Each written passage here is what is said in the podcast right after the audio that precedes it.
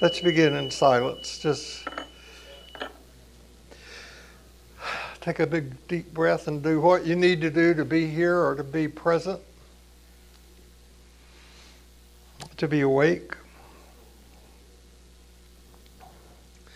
And uh, you might want to think of the people you're grateful for that uh, make your life possible, sustain your life.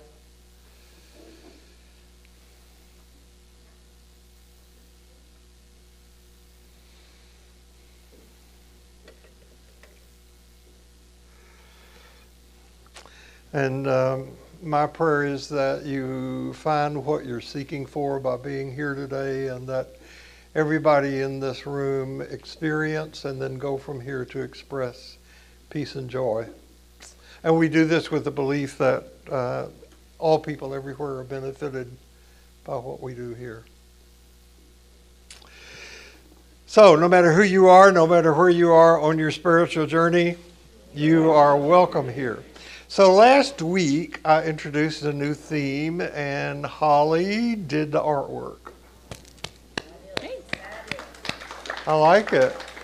I like it about the journey, making the sacred journey journey, and and I think um, making the sacred journey journey. Well, making the sacred journey. I have dyslexia. making the journey a journey. making sacred to the sacred journey, and now I've thought that maybe we should have called it making the sacred, making sacred the already sacred journey, right? Yeah. So, um, because I am a long-winded preacher who preached the first service, but you you will get out of purgatory. Just remember that. If you haven't been, you're free. Your your your soul is in a better shape than it was. So last week I asked you to feedback for feedback, and I got some. And today's primarily, hopefully, for for Holly to give us her feedback about what she heard. She was here, uh, and she tried to take copious notes, but her house is being termite oh, fumigated last week, so she couldn't get any paper. Well, I had to. I took notes on my phone. Took notes it's on the phone. It's amazing these things we carry around in our our pocket. The termites are gone. Just FYI. so, uh, and if you, ha- I got responses from a bunch of people, and we can't deal with all of them today, but it does give us kind of a roadmap for some things going forward. And one of the first questions I got, even before I left the space, was, "What is your definition of sacred?" And now Holly's going to answer that. That's no. Right. so um, th- there's, there's, you know, all the words and words. It's a thing that, well, we get a lot of words from the word sacred. And you've likely heard of all of them. There's sacrament, sacrifice, sacrilege, sacristan, that's a person who does sacred things. Sacristy, that's where we get robed before the game across the street. Sacrosanct. The word sacred originally meant simply to set apart, to take from one place and to put other. And then it came to mean to declare something as being sacred, to be holy, or to be special. Um, and it then became applied to places of worship or ritual, to the objects that were used in worship and ritual, to the people who conducted those rituals, um, the places where they prepared for such ritual. And then after the word sacred came into the vocabulary, and all of this happened around the 13th century, another word had to come into the vocabulary for that which was not sacred, and that was the word secular which came in, into the language after that. By the way, another word that came about 100 years after that is the word profane. And the word profane literally means to be outside the temple door. Pro, for. You don't have to walk like that if you don't want to.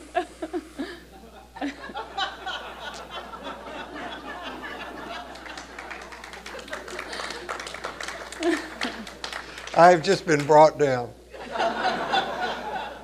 Pro meaning outside Faunus, the temple, outside, just outside the temple door, in front of or outside the temple.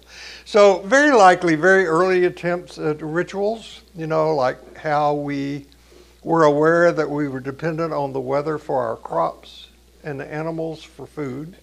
We began to have rituals about that, and if you just walk across the street, uh, not at 11, Gosh. But after that, well, you go walk across their way and have lunch, and then go over there, and you can see some of the earliest rituals having to do with religious rituals having to do with burial, burial and belief in some form of afterlife.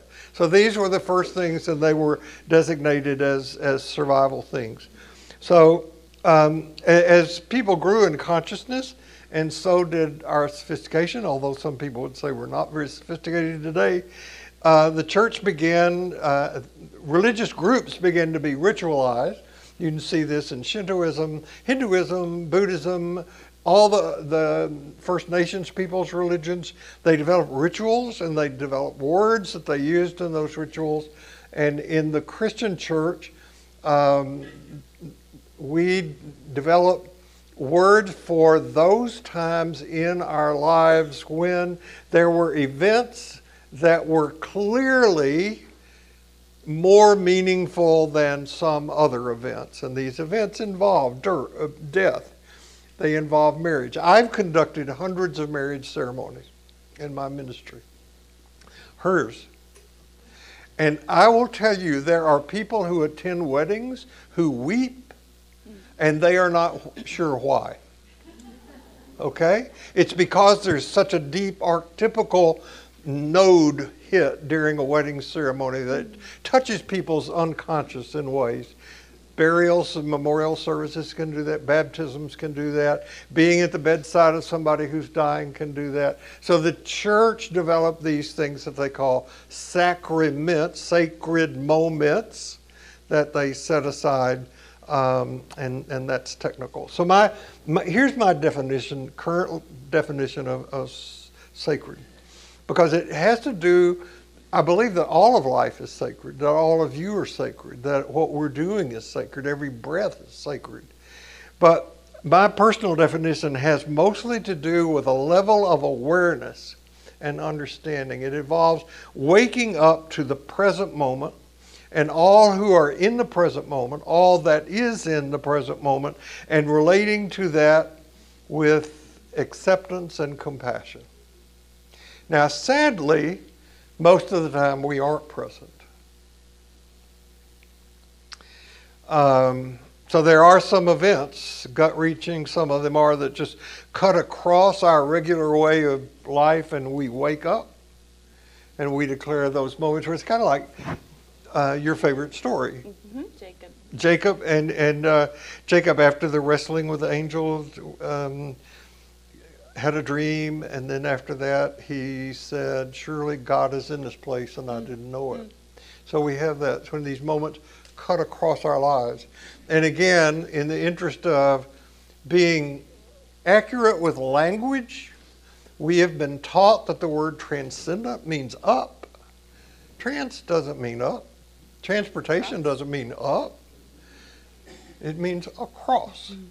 So transcendent is something that cuts across our lives, stops us dead in our tracks, and and we wake up. Mm. So there's my stuff, mm. and Holly's going to take it the rest of the way. That's right. No. And I'm going to interrupt and You're heckle. Gonna, okay, poke me. Um, I do have a few things I'd like to say, but. Well, you, I think you put them in he, he's joking. I'm, he's not really letting me talk the whole time. Can you imagine?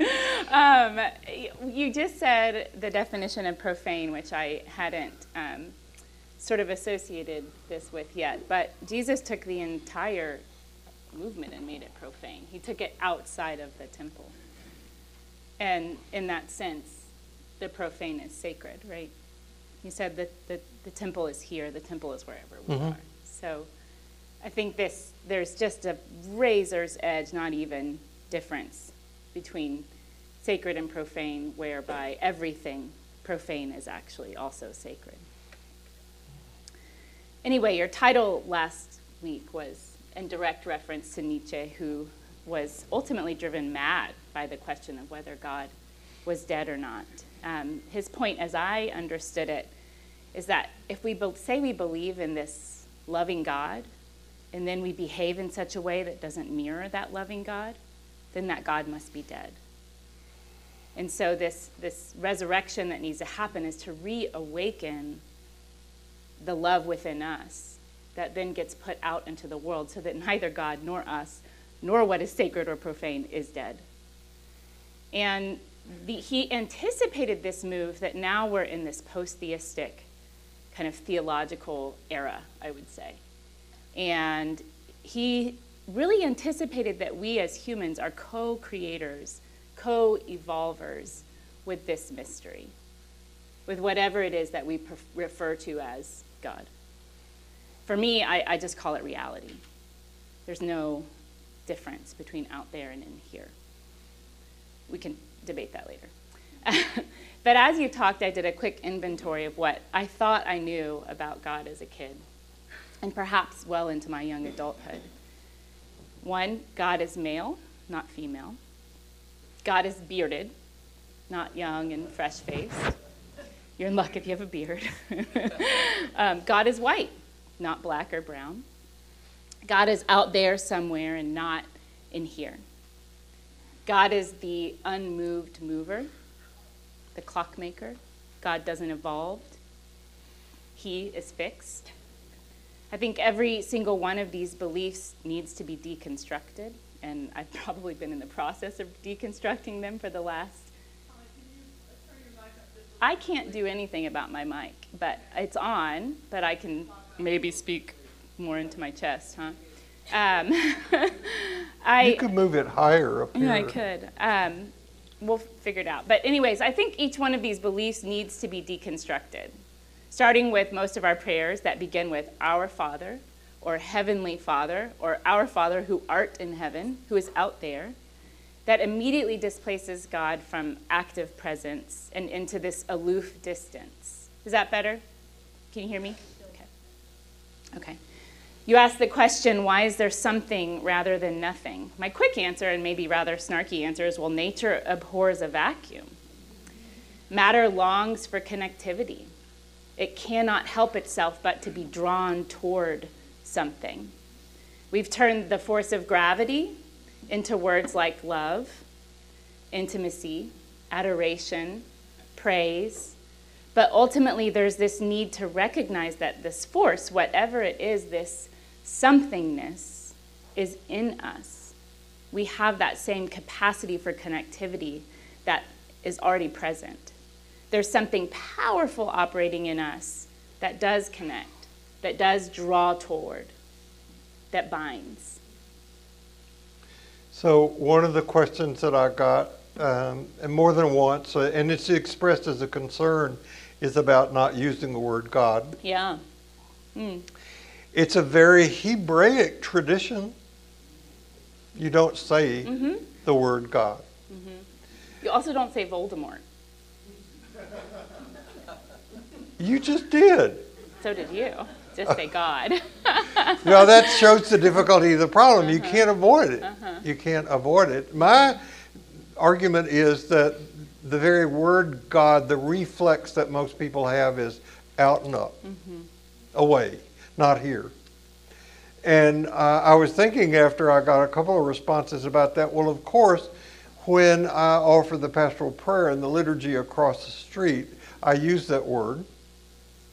Um, I've sometimes not, but um, you just, to your own self, if the word God is connotes to some to you an energy, presence, love, whatever word you want to use that's here and not elsewhere, use it. Um, last week, uh, in mentioning the God is Dead movement, I mentioned the church renewal movement. And I said, and I don't mean this in any sense of arrogancy or anything, but those of us who were involved in the study of theology in the 60s and the 70s were in no way surprised by the God is Dead movement or by the church renewal movement. because we had been hearing things all along about desires to get some new energy going in the Christian church that matched what Jesus was teaching about. One of the first endeavors I ever heard about when I was in uh, seminary was a church that is still in existence. It has like 40 different small campuses. You can look it up on the internet called the Church of the Savior, which is started by a man named Gordon Cosby. And uh, Church of the Savior was, you've heard of it, you've heard of it. You grew up in Wow. it. Wow. Wow. I need to, I didn't know that, Mark. In Washington, D.C. You know, the Church of the Savior was, did you know Gordon Cosby? Huh. Oh, wow. You want to teach? This has teach? got a lot more interesting. You want to teach next Sunday? No, I mean, really, I'd love to have a conversation with you about it. I have a story. It's like uh, the original podcast. I must have been two years old, and he had cassette tapes, Cassette tapes. old songs. Yeah. They play it like a podcast every week. Of Gordon Cosby. That's amazing. Yeah. Uh, The Church of the Savior was started in 1940. And um, Wow. it's an amazing congregation. It's still in existence. Hmm. And, and uh, to show you how funky they were, if you wanted to join the church, they would say, okay, come on and join. But we would like for you, we accept you immediately, but you, we would like for you to postpone accepting us for a year. Just come every Sunday for a year, and after that, you still think you want to join? Okay, that's good. So there was this woman named Elizabeth O'Connor who wrote a book about this church, um, um, and it was called The Call to Commitment. it was a great book. And then later on, she wrote about how that church functions, and she wrote a book called Journey Inward, Journey Outward. Uh, both these books are out of print, but you can go on and get them and re- reprint. The Call to Commitment is to- a great book. The Journey Inward, Journey Outward is a fantastic book. And that's the first time I consciously started using the word journey about my teaching. Of course, I knew about Abraham, and of course, I knew the early Jesus followers are called people of the way. I knew all of that stuff. I had not yet met Robert Johnson. I didn't know about his journey into wholeness, not attended any of his works or got anything from him. But this journey thing became something that became part of my own vocabulary at that particular time. And so I just want you to know that we're not, I'm not coming out of a place of nowhere. And this is not a new movement in spiritual teaching.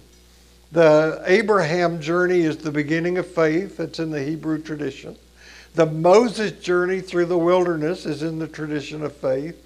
The Jesus journey from uh, Nazareth to Jerusalem is a, is a archetype of our own journey that we're going to be talking about. The word archetype, an archetype for journey.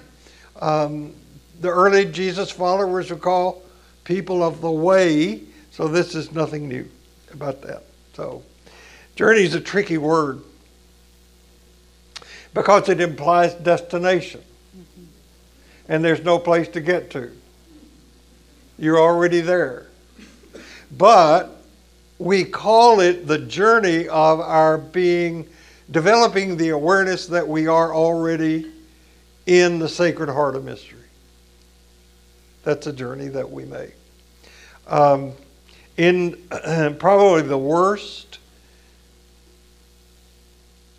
part of my own personal life, back in the um, late 70s and early 80s, late 70s, when I didn't think things could get any darker, a buddy of mine sent me a set of cassette tapes. You remember cassettes? Well, yeah, we just heard, Huh? we just heard a little story about him. Yeah. A long time ago. Yeah. That's a long time ago. and the cassette tapes were a set of lectures that were given by a man whom I already knew. I'd already read his, some of his novels and some of his writings, but I'd never heard him except uh, until I heard him on these cassettes. And I fell in love with what I heard. I listened to those cassettes over and over and over and over. And they provided me some hope during this incredibly bleak period in my own personal life. And then those tapes were co- converted into a book. And I read that book and read it and read it. I just started rereading it for, I don't know how many times I've read that book, but I just started rereading it this week again. And during, during the time that I was reading that book, I met a woman and I fell in love. And on our second date, I gave this woman sitting here, Dr. Sherry Beeman, a copy of that book. And in the flyleaf, I had written to Sherry from Bill at the beginning on our second date. That's how confident I was. And the name of the book is a book called The Sacred Journey by Frederick Buechner. Folks, it's out of print, but it's in reprint. I mean, it's in, you can get it. And it is so wonderful to read. And Frederick Buechner, you all know, he died, what, two weeks ago? Yeah. About two, three weeks ago, Buechner died. And maybe one of the things you don't know about Buechner is that his father committed suicide. And that's in the book. And it's about how he and his family came to deal with that. So um, I just I wanted you to know about that and something about journey. So, so much of our spiritual journey is equated with that metaphor, right? This, you just mentioned so many examples from different traditions that are about journeying or going out. So, journeying in some sense is going outside of the self to find the self, right? We're intended to draw towards the importance of process, not destination. I mean, who am I kidding? If the destination is winning the World Series, I still want to win the World Series. But as we get into this topic, it feels important to get clear on what we mean by the words we're using. Each one of us has a very different relationship to what is sacred, to what is God, to what is the journey.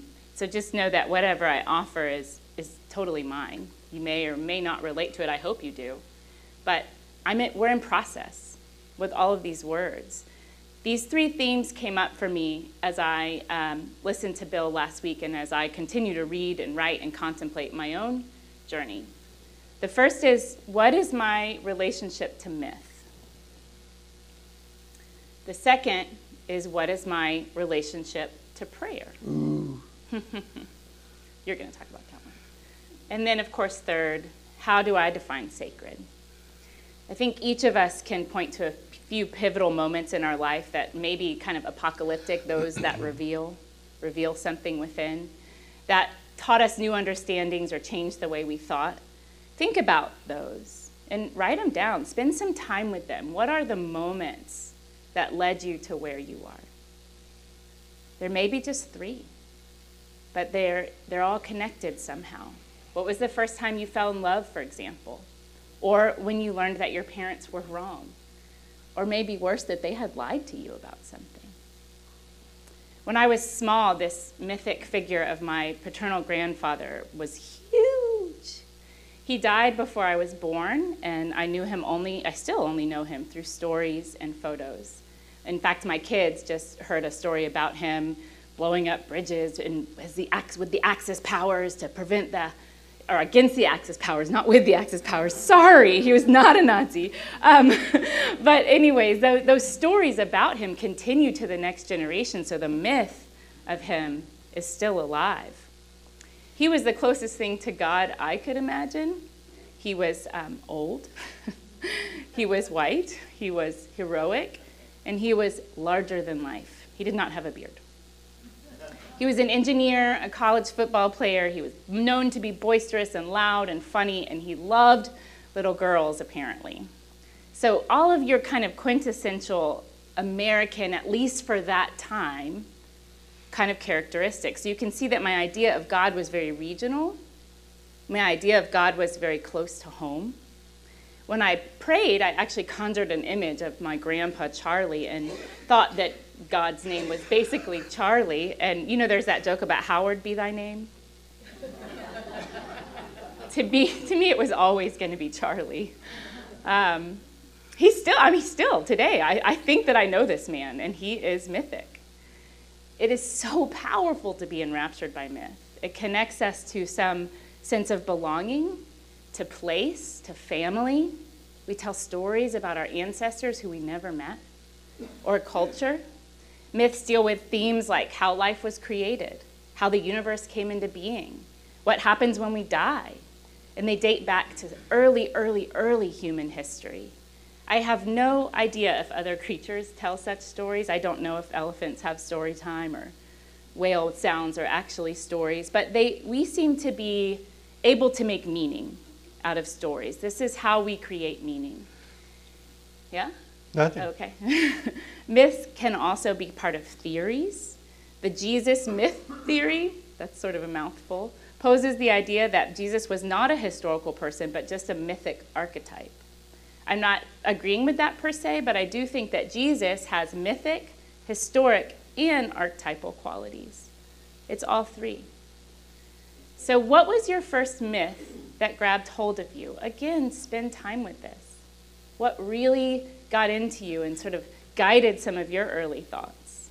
I imagine, and this is a huge assumption, that most of us were at one point or another captivated by the myth of a personal God who's out there, who loves us, who acts on our behalf, and moves the great forces of the universe just enough for us to be okay. He's never just going to totally flick us off the edge, but this kind of God that's got the whole world in his hands. I imagine that there are just as many of us that prayed to that God or begged this God to act on our behalf and were, at least on occasion, disappointed that our prayer wasn't answered. This brings up a question to me about prayer. Uh, a lot of the messaging I got, direct and indirect, was that if you pray correctly, you will be blessed. If you ask correctly, you will get what you want. This competition comes up a lot with this kind of God. In my own journey, I've come to let go of this all knowing, all powerful, cosmic soup stirring God, that no judgment at all if this God is very alive and real to you. This is just where I am. It's comforting to hold on to a God that directs because the universe is so huge and we are so small. And I think we want to know that we are held. And we are. We've done so much, however, with our smallness, both good and bad, both creative and destructive. We are part of this process. We are part of evolution and therefore part of the myths that are unfolding. They're very personal, they're very intimate, and they're very cosmic, and they're very eternal. We have this incredible, immense capacity as humans to do harm through our myths, through our behaviors, and we also have this incredible capacity to heal what is broken. So the I think the first myth that I, I that grabbed me as a kid, I certainly had a myth of a scary God and a scary Jesus. Mm-hmm. I mean, that was just that came with the religion I got. Jesus is going to come back like a thief in the night to get me. That's mm-hmm. what I grew up with. Mm-hmm. And I was scared of the dark. The other myth that I grew up with was Santa Claus. Yeah, those, I grew up with the myth. I, I, thought Grandpa Charlie was Santa Claus also. Yeah. I mean, he was he kind of fit this all-encompassing whatever I didn't have an answer for it with Grandpa Charlie. Mm-hmm. so, now, so uh, do you do you think, and because this is this is kind of where I'm going next week, um, th- the power of myth has kind of died out in our time. Hmm. I mean, do you think the super movies, the superhero movies, are a replacement for the myth that people are hungry for? My, my instant reaction to have myths died out is no and maybe precisely for the reason that you're stating. We are we recreate. America has its own myth. There, we you know America is the myth of this the great city on the hill, right? So myths are constantly evolving, and there and there's people, and I'll get into this in a second, that, that say we need new myths. We need new myths that can guide us, that can show us, that are just new evolutions of the myths that have always existed, the journey through which that we enter and then come out of. They're just different ways of talking about the journey. So, to respond to what you said about Jesus, Jesus was a historical character mm-hmm. about which a mythic mm-hmm. story mm-hmm. was created. Mm-hmm. And the mythic story created about Jesus came from the Jewish religion. Make sense? I mean, uh, we've said this enough that it should be part of your DNA. The Jesus followers are Jewish. Jesus died. Um, now, I know if you go to um, a fundamentalist, literalist church, you won't hear this today. But uh, Jesus didn't die and pop up out of the ground three days later. The resurrection story was something that the scholars now say probably took three years to construct, to come to terms with. Mm. And where did they do that? They did that in the context of the Jewish synagogue until they got to the point where they said, This is for everybody. And the separatist Jews said, No, it's not. And they kicked them out of the synagogue. And that was the start of the Jesus movement, the Jesus, which didn't meet in churches like I thought they did when I was a kid. They met in people's houses. It was a very small thing, but they still were centered around their understanding of the, the, the myth of Moses and Abraham being the, the way to a kingdom of peace and justice. And that's how the Jesus narrative got constructed. All right, the, the, at the story that was created about Jesus' birth, there's a Herod kills all the babies. Well, that's a replication of the babies who were killed at the Passover story. There's no historical evidence that during Herod's time such a massacre ever occurred. Baptism was a ritual that John the Baptist came up with that was a replication of purification in the Jordan waters that was the substitute for the crossing of the Red Sea. So the story of Jesus is built around this Jewish myth of God setting, God choosing a people and God setting those, those people free. Yes? There's also myths that, and one that I was going to mention, there are myths that help create story, um, theories. Right? So, the, one of the myths that I love in the Jewish mystical tradition of the Kabbalah is the story of Tikkun Olam, where a giant vessel of light broke into millions and millions and millions of pieces. And embedded in each of us is a tiny, tiny shard of that light, including you and including me. So that original light that exists in all of us is not so unlike these ancient, the ancient stardust that manufactured our bones, that created this planet, that we are sitting in and among. But the myth is that as we perform acts of healing and love, that we restore the light to its original unity. It might be fragmented, it might be fractured, you might see the broken lines, but we restore it to its original unity. And so that myth actually relates to the theory of the Big Bang, right? Where light exploded and became differentiated and became the galaxy, the cosmos, the universe that we're sitting in. Right? So myth feeds theory too. And then theories have all kinds of myths that are created around them. So there's this deep relationship between theory, what is true, what is accepted as the most true, and what is what is story. Yeah. So um, I think we may have gotten our slides turned we, upside well, down. I think we, you just jumped over a whole bunch of stuff, but that's all right. That's all right. Yeah, you know, he's a preacher. He's going to be like. Well, you want to go back and fix it? No, it's all right. I was just going to say, and this is, uh, you're right, we're straying, but I was just going to say that one of the things that I think is so exciting about talking about this journey is that we get a chance to um, go back and, and um, more consciously, since hopefully we are more aware, uh, do the deconstruction, use that word uh, earlier that we need to do, particularly around the, the concept of dualism. Um, that's, that's one thing, and the whole business of, of, of questing. Um, I find this, uh, and by the way, I just want, I want to thank you for the flowers. You don't know about this. I want to thank you.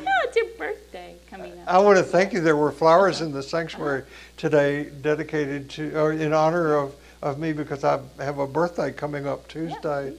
And um, I feel as energetic and excited about this as an 18 year old. That's good. Mm. Glad. Mm. So I want you to do that. Oh, okay. So the, you just mentioned dualism, though, that part of the deconstruction is deconstructing dualism the God out there versus in here, the you versus me, the us versus them, that the dualistic nature of every, all the language that we have. And I return again and again and again to this phrase that is about cosmological evolution that is autonomous and embedded.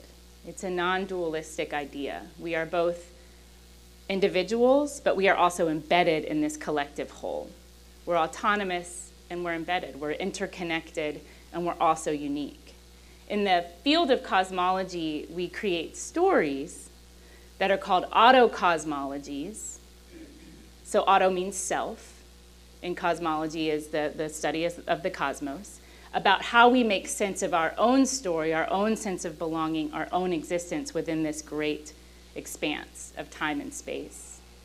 There's, did you ever read The Star Thrower by Loren Eiseley? I love that yeah. story. Yeah, well, he, that's just one story, but the whole book is kind of his is kind of his autocosmology, how he comes through this. Are you going to tell the story? The Star Thrower? No, I'm going to tell what he arrives at after the story.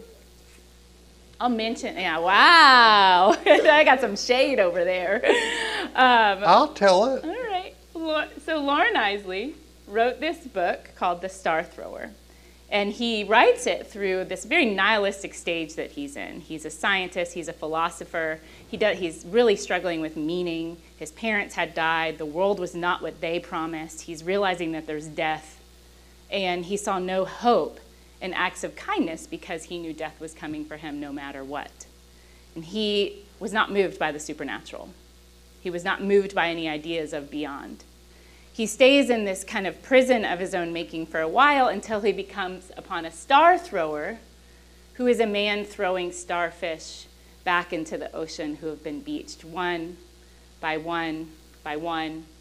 And the colloquial response to that is, Why are you doing that? Look at all of these starfish that are on the beach. And the man holds up the one and says, It matters to this one. I told it you, I tell you, you will want to touch me after this because I actually heard Loren Eiseley give that story oh, at Rice University years ago. Yeah. Yeah. He's, he's great. He's a wonderful writer, and I do actually Great storyteller. Yeah. So, but something comes alive in him as he shrugs off. He sees this star thrower walking down the beach and throwing the starfish in one by one by one, and something comes alive in him about the universe itself, that he is part of this and he decides, I do love the world. I love the small ones, the things beaten in the strangling surf, the bird singing, which flies and falls and is not seen again. I love the lost ones, the failures of the world. It was not a rift, but a joining, the expression of love projected beyond the species boundary. Silently, he sought and picked up a still living star. So, this nihilistic man who has no sense of meaning anymore picks up a starfish and flings it out into the waves. I understand now, he says. And he flung and he flung and he flung again, while all around us roared the insatiable waters of death. That's his autocosmology. I'm going to live anyway. I'm going to love anyway. And I hope, I hope I will love like this, that I do or that I'm learning to, that in spite of suffering and death and doubt, that we can love anyway. In the face of all of it, I think that that's really the call that we are embedded in is connection. The way that we love one another, the way that we love the world, the way that we love across the species boundary matters. So, the question that I love that Viktor Frankl asks is what does life expect from you? What starfish needs throwing back from you? In the interest of time, do you want to go? No, Okay. I'm good. Okay. So, it is not to say, and, and that star thrower myth is just a myth, it's just a story right? It, it's a story that beckons something from us, that calls something forth from us. And in, in, saying that, I don't have this idea of an out there God or, or a use for um, this cosmic soup stirring God anymore. It doesn't mean that I don't have a use for myth or that I don't have a use for ritual. Again, these things connect us to where we are, they plant us firmly. And they, but we can't mistake these things ritual, religion, prayer, icons for the terrain. There's, a, there's this great saying from the Great Adventurers that says, Don't mistake the map for the terrain. Religions, rituals, myths, all of these are just maps. The, the terrain is life itself. The terrain is what you're doing, how you're living. And these pieces that we call upon to connect us to the terrain, they're just mirrors. They remind us that we're part of a long history of seekers and meaning makers and wayfinders, of journeyers. They are the, the, they're, they're the way that we find through the, through the, I'm losing my words for a second, the way that we find our way through the journey. These are the maps, and the terrain is the struggle, the triumphs, the missed opportunities, the paths taken or not taken. It really amounts to we are the ones we have been waiting for. There is no out there that's going to save us. There is no, again, cosmic soup stirring God that is going to direct our life for us. We are the ones we've been waiting for. We're the ones that decide how we show up in life. I'd venture to say that our external covenants with one another are broken. We are living in a time of, tr- of mistrust. Our relatedness has been ruptured.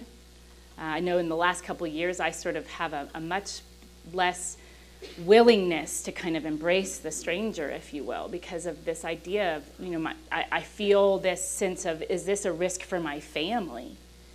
Um, can I trust that, that the people that I'm interacting with mean well for my family, for my brown boys and my black husband?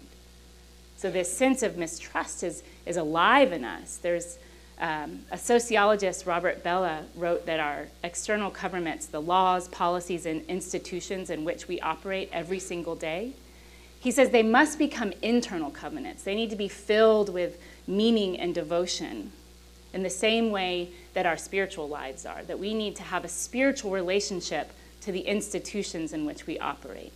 They too are not separate from us. We need a spiritual rhythm that heals this broken shell. And Again, re- religion is just a map that helps us repair, but we are the ones that shape the terrain.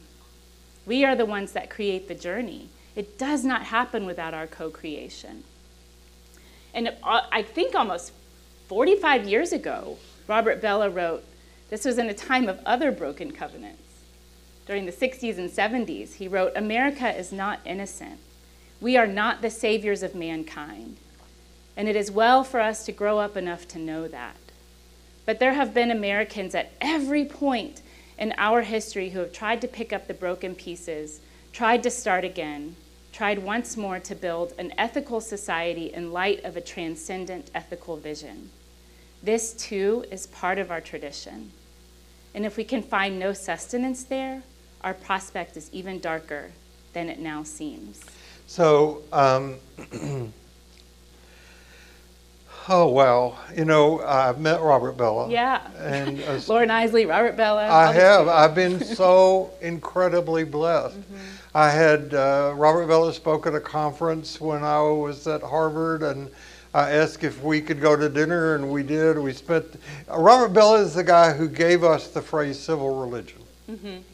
and uh, we have that in our culture. And when we, when the president said, "God bless our troops," that's civil religion anyway. Mm. So uh, you're gonna, we're, we're going to use myth and story. And, and I, w- I want to say, by the way, I'm, Robert, Robert Johnson told a, a story very similar to Star Maker story, Star Thrower story called The Rainmaker. And he said, I'm not going to tell the story now, but he said, if you understand the story, you, you understand all of my the- psychology. Mm-hmm. And um, the first story that Robert Johnson introduced to me of a mythic dimension was the story of Parsifal and the Holy Grail, mm-hmm. which I'm going to do next Sunday, I think. That's the direction I want to go because I think that we need a reintroduction of myth. And, and, we, and that was a time when myth came back into the consciousness of Homo sapiens in the Western world, the Parsifal and the search for the Holy Grail story. So if you don't know it, we're going to we're going to do that. So Jesus is going to be our guide for this thing that we're going to do. And I just want to say, you know, Jesus, uh, in, according to the narratives, he went to church all the time. Well, he called it synagogue. But he was always going off to synagogue and doing. Jesus prayed all the time. One of the things that is a remarkable thing about Jesus is that he went off to pray for a long time. I think it's fair to say that he had A daily a daily spiritual, Spiritual. practice. practice. Um, and he told stories. And, and can you imagine somebody in the crowd when Jesus is telling the story of the prodigal son of the Good Samaritan, somebody elbowing a guy next to him and said, saying, he's just making this up, you know. Yeah. Or this didn't really happen. It was a story that conveyed powerful, powerful, powerful myth. So um, there's a lot that, that we can gain from Jesus. I think of Jesus kind of like the alphabet. We all think we know it. It's simple. It's just 26 letters, but you can write anything with it, and it's inexhaustible. All right. So um, there, there are two sources primarily right now that both Holly and I are looking at. Holly had been telling me for four or five years At least. at least to read this book. It's by Edward Edinger, a man who is a great, um, was, he's deceased now, Jungian psychologist in New York. It's a really little book. Did you did you meet him too? Huh? did No, you- I did not meet okay. him, but one of my friends had him as her therapist. Yeah. Uh, Just, one, just created what can I say? I didn't make this up. Uh, this is a short book, easy to read. Unfortunately, it's not on a Kindle device, which is what I prefer to read. But it's a very readable book, and you will be astounded if no, you will be astounded when you get this and read it how much Carl Jung wrote about Jesus and about the Christian movement. It will stun you. I mean, I was stunned by how much Edinger, who's a great scholar, had pulled this work together. And the other the resource that we're going to use is a book by my, my uh, one of my heroes, uh, John Sanford. The king, uh, he wrote this book, The Kingdom of with the, the Inner Meaning of the Teachings of Jesus. Neither one of these is a difficult read, um, so I hope that you can get to it. Um, as I said, I- don't use the word, I try not to use the word God. Uh, use the word grace. I'm graced. Thank grace. Grace. Grace abounds. And, and, and to be sure that, that this grace protects us from absolutely nothing, but sustains us in everything. And where I got this idea was from Jesus, mm-hmm. Mm-hmm. who called God Daddy, mm-hmm. by the way. That's right. Yeah. Okay. Well, we'll skip far ahead. Yeah. Okay. I'm going to have to run. I know. We'll close here. There's there all of the myths that I have shared today in some way are about picking up the broken pieces, picking up the starfish, reassembling the light. There's also that work to be done within to pick up the broken pieces and to reassemble them somehow into some form of wholeness. There's a Hindu legend that I love about the definition of sacred or divinity, uh, the, in which the, the, the Hindu the gods are sitting around and they're talking about how humans have, have, have betrayed or abused their divinity. And Brahma, the chief god, decided to take it away from them and hide it where they would never find it. Brahma calls a council of the gods to help him decide where to hide the divinity. And he says, one of them says, let's bury it deep in the earth. But Brahma said, no, that will not do. One day the humans will dig deep down into the earth and they'll find it. So the god said, well, let's sink it in the deepest ocean. And again, Brahma says, nope, that will not do. They will learn to dive into the deepest waters and search the ocean and find it. Then he, they said, Well, then let's take it to the top of the highest mountain and hide it there. And Brahma again replies, No. Nope. Eventually, humans will climb the tallest mountain and they will find it. So the gods give up and they say, We don't know where to hide it. It seems there's no place on earth or in the sea or on mountains that the humans will not eventually reach. So Brahma thinks for a long time. And he says, Here's what we'll do with that divinity we'll hide it deep down inside humans themselves. They will search the whole world, but they won't look for it inside of their true selves. That's my definition of sacred. That's a good one. No matter where you go this week, no matter what happens, remember this you carry sacred cargo, so watch your step, and I'll see you next Sunday.